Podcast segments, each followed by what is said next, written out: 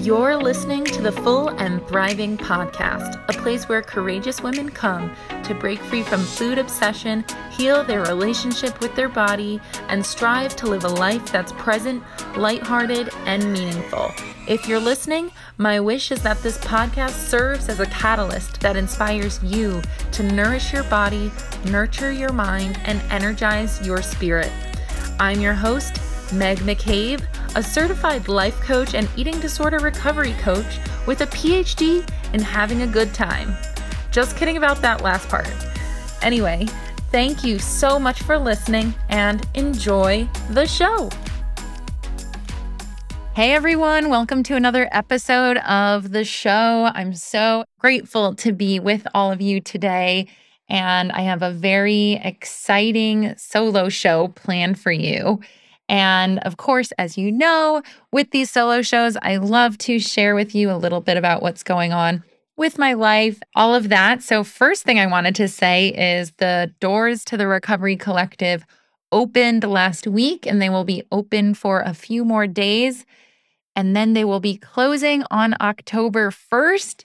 So, if you want to join the latest group of members, we had a wave of members join last week. And I'm sure we'll have some join last minute as well. So if you want to join that group, you have until October 1st. I love reading all of the introduction posts in the Facebook page. And it also really lights me up when I see that podcast listeners joined the community. So if you are a loyal listener to the podcast, you will not be alone. There are many people inside the group who love this show and found out about the collective through the podcast. Anyway, that's been going on. And I did go to New York City last weekend. And unfortunately, I did not get the apartment that I had gone to check out. They actually told me the night before I left that the vacancy had been filled. So unfortunately, New York City is off the table at the moment. I am now focused on continuing to cherish time with my friends and family in Connecticut and reflect and contemplate where I want to be. So I will keep you guys posted on that.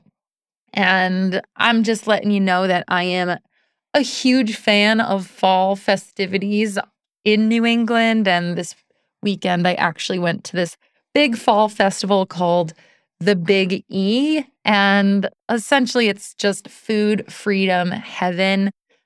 And for those of you who don't know about the Big E, it's this giant festival with all of this crazy, interesting kind of carnival food that you can try. And everyone looks forward to different things. Like my dad really loves the cream puffs, and my mom and I love the seafood bisque. And when you go, they're just the things you look forward to. And it's essentially an eating marathon. At least that's how I know of it. And then there's also opportunities for shopping with local crafters and local New England businesses. And it's just a really New England pride event in a way.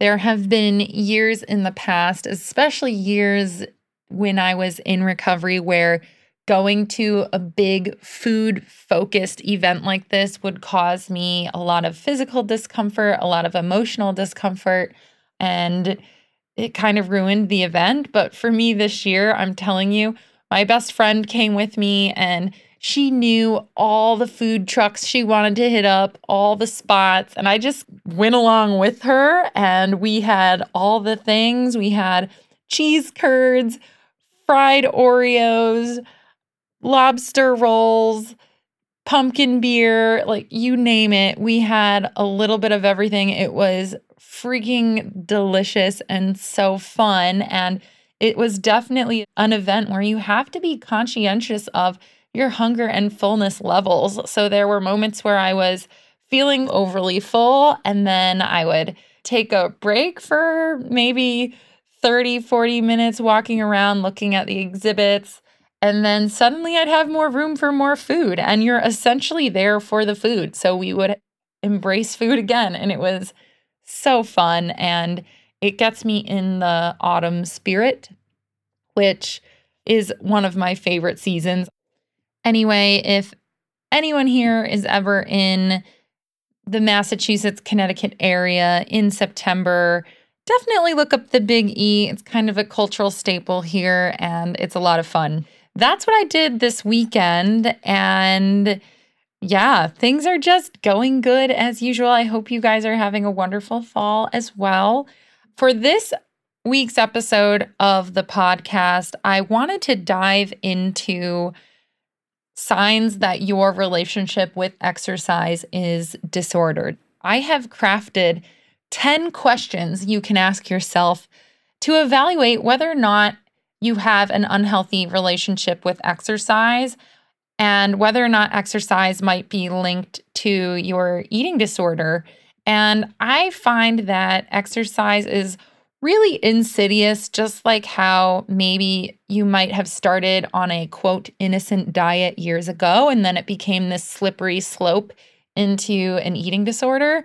I find working out has the same potential for disaster where maybe you work out a little, you see some progress, and then suddenly you go overboard and it becomes an actual eating disorder behavior.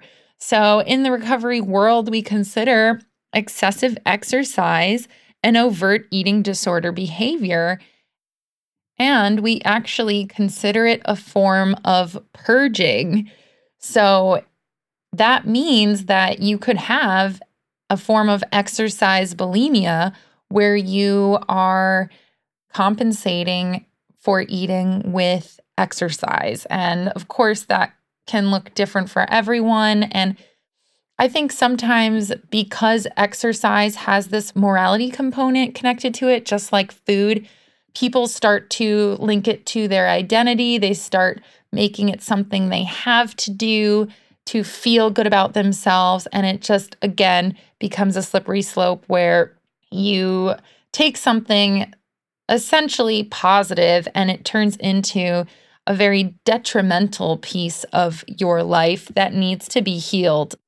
So, if you're someone who is exercising a lot right now and you're not sure if it's unhealthy or maybe a normal relationship to exercise, I have these 10 questions here that you can use as a guide that I came up with as an eating disorder recovery coach. So I see these patterns a lot with people who have disordered relationships with exercise and food. And of course, this is not a diagnostic tool. I did not create this from the lens of a clinical standpoint. This is literally just what I would ask anyone if they are not sure about their relationship with exercise and whether or not it's healthy. So, as you listen to this episode, just ask yourself the questions as I say them and just be honest with yourself about your answers. And if you find that you are coming up with answers that indicate you might have a disordered or unhealthy relationship with exercise, this is definitely something I recommend that you bring up with your eating disorder treatment team or your therapist or dietitian whoever you have on board, because oftentimes in recovery, there's also this healing journey with exercise that needs to be brought up as well. I have a list of 10 questions you can ask yourself to assess whether or not you have a healthy relationship with exercise or not. So, the first question I want you to ask yourself is number one, does exercise feel like a punishment? And the word punishment implies that you feel like you did something wrong. So, are you exercising when you feel like you ate the quote wrong thing? I typically see this when people use working out as something to quote make up for something they ate that broke a certain food rule that their eating disorder has or that their diet tells them to follow. In this case, you are working out to compensate for something or to just merely burn the calories you ate. It's a reactive relationship with food, and you're working out to undo something you ate. And this is not a joyful relationship with exercise at all. And I think you need to consider that you might have an unhealthy relationship with exercise if you're using it to punish yourself for eating anything. The second question you should ask yourself is Do you exercise when conditions are bad? So, for instance, do you continue to go on runs when it is raining cats and dogs outside, or maybe there's even a thunderstorm or a hurricane warning or a tornado warning? Like, I have actually seen people do this. Do you drive to the gym to get your workout in when there is a terrible whiteout snowstorm? Do you work out when you're feeling sick or weak? Doing any of these things is a glaring red flag, and it shows that you are prioritizing your workout over your legitimate actual health and your personal safety.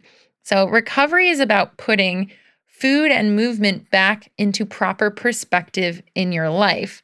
So, someone who has a healthy relationship with exercise would have the perspective to rest on a day that they are sick or to maybe sleep in on the day that there's a severe blizzard outside. A person with a healthy relationship with exercise would recognize that their health and safety are more important than their need to exercise. Okay, question number three is Is weight loss and appearance your main motivations for exercise?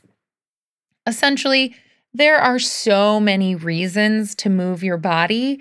And for me, exercise was definitely involved in my eating disorder. It was definitely something I used to control my body and burn calories because I really believed in that calories in, calories out BS. But for me, I could tell that my relationship to movement had transformed when my motivation for working out stopped being appearance and was actually focused on me feeling authentically good. And I noticed that I wanted to work out to be outside in nature or to feel more energy or to have fun. And those are very different motivators than focusing on how much I weigh or what I look like. And I felt that deeply when I healed my eating disorder and my relationship to exercise and movement. Number four is a different angle. It's an assessment from a different angle, and that's essentially do you give yourself permission to rest when your body needs it? I find people who have a unhealthy relationship with exercise deny themselves the ability to rest. And even when they are, quote, resting, they're finding ways to maybe do more movement around the house or climb up and down more stairs. Like that's not really resting on a day off from the gym. In this case, it feels like you're forcing yourself and that you have to work out, even if you're extremely exhausted emotionally or physically. So, even when your body is screaming at you to rest, you ignore it. And we all know that nothing good comes from ignoring our body's signals. So I will scream this from the top of all of the mountains. you must heal your relationship with rest, especially in recovery. Recovery will confront your relationship with rest. So I want you to ask yourself what judgments do I have about myself or about others if they rest all day, right? So, are you judging people as lazy, worthless, useless, time wasters? What are the judgments of people you have that rest? Chances are you're judging yourself in that same exact way. And I want you to start looking at rest differently. Resting is a skill. If anything, you should essentially be envying the people who legitimately know how to rest because resting is a source of restoring energy, it's a source of healing, it's a way to connect with yourself, it's a way to bring more joy into your life. I want to say this a million times resting is a skill. And when it comes to exercise, do you give yourself permission to rest? And that means if your body is tired, if something is aching, if you keep wanting to snooze your alarm, maybe this is a sign that you should rest instead of go to the gym or go on a run and just honor that need for rest.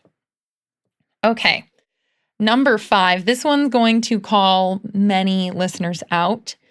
Number five is Do you continue to exercise even when professionals tell you to stop? And this could look like you have a recovery team and your eating disorder recovery coach tells you you can no longer exercise because you're not nourishing your body properly enough. Or it could even look like a coach on a sports team you're on telling you you need to rest and you don't. Essentially, I remember being in high school and a lot of people develop unhealthy relationships with exercise at a young age. And I remember I had a friend who would constantly injure herself at track and field, or I think it was actually cross country. And her doctor would say, You can't run for another six weeks. And she would start running again after resting maybe for one out of the six weeks. And she would repetitively re injure herself. And to me, that is an indicator of a problem. If you have your doctor or your sports coach or someone on your treatment team telling you to stop exercise for your own health and you don't, first of all, it means you don't really trust your team. And second of all, you are honoring that impulse to move and you are getting that cheap immediate gratification than waiting and resting for the long term gratification, which would be completely healing that injury or completely healing your eating disorder before integrating movement and exercise back into your day. Okay, number six is Do you feel obsessed with numbers? This looks like constantly counting calories, looking up how much you're burning with exercise, a huge, perhaps, dependence on your Apple Watch or tracking apps. And a question I have for you is how would you feel if you went on a run without your Apple Watch?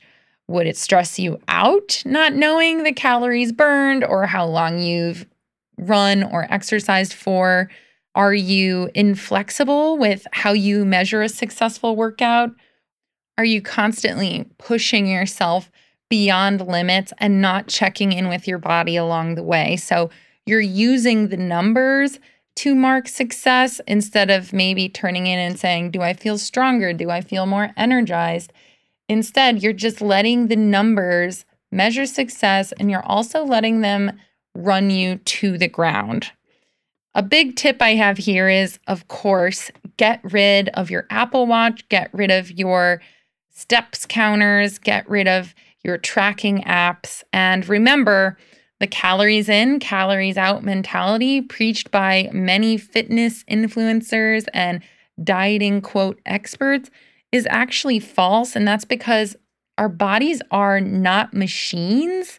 And calories are not burned at the same rate every day, and they're not absorbed the same way every day. So there's so many variables involved that make this whole calorie counting obsession really inaccurate. Like you could be the most hyper focused calorie counter on the planet and you are still counting wrong.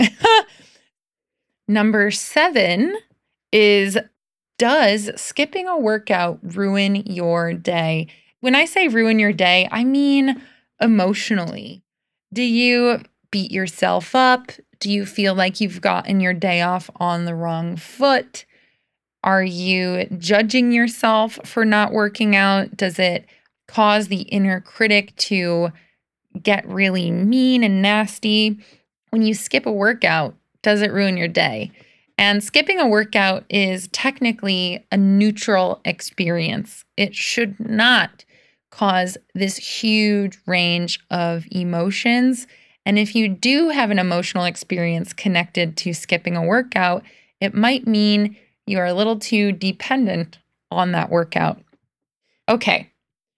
Number eight is Are you not eating enough or fueling your body properly enough for your workouts? Are you working out with the goal of getting into an energy debt? Are you working out and then ignoring your hunger cues? Or are you working out and not eating properly to make up for all of the energy that was spent during the workout? Essentially, to heal your relationship with movement, it's important to fully nourish your body, which means if you're moving more throughout the day, you should eat plenty to make sure that you're not getting into an energy debt. Okay, guys, number nine is a big one. And that question is Do you use exercise to earn your food? I see this one a lot. If you want to partake in, say, for example, eating a piece of cake later with friends, do you feel like you need to go to the gym or exercise prior to that event to make sure you've earned it? Do you feel more relaxed eating on days you work out?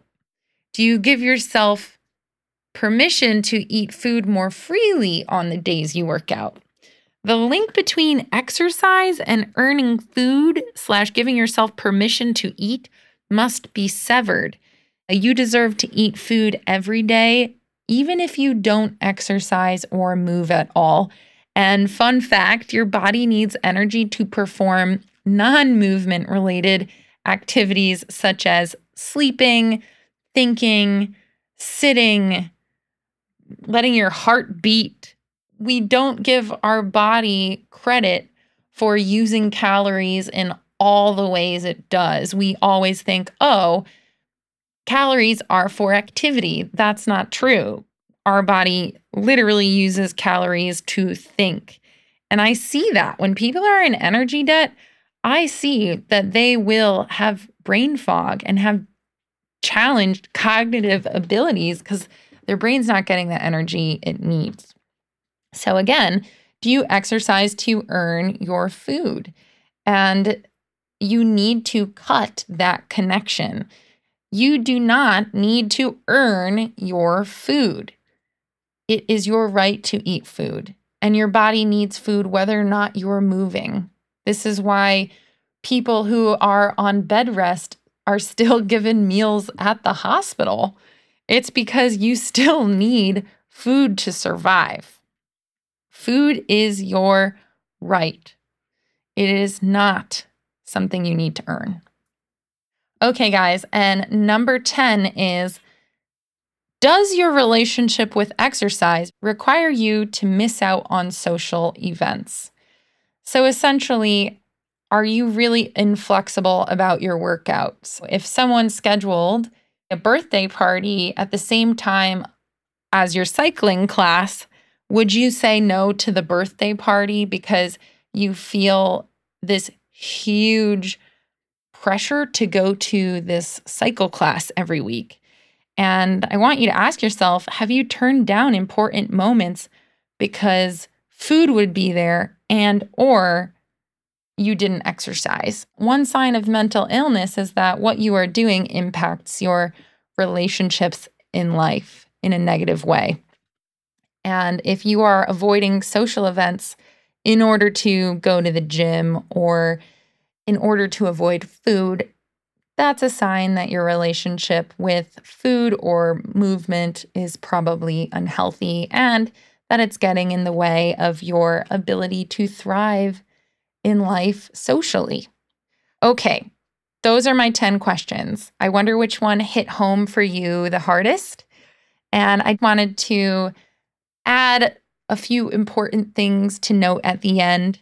If excessive exercise is something you do, you might have to challenge yourself to cut back on how much exercise you're doing and eventually eliminate exercise altogether during your eating disorder recovery. And I will tell you, it is very normal to stop exercise during recovery. And I want you to notice if you are very resistant to giving that up temporarily. Again, I want you to remember that when your team asks you to stop exercising, they're not asking you to stop forever. They are asking you to stop exercising because it is a trigger for your eating disorder. It is a behavior that you lean on, that your eating disorder leans on to keep you stuck. Yes, you might have to stop exercise for a while, but that is only until you heal.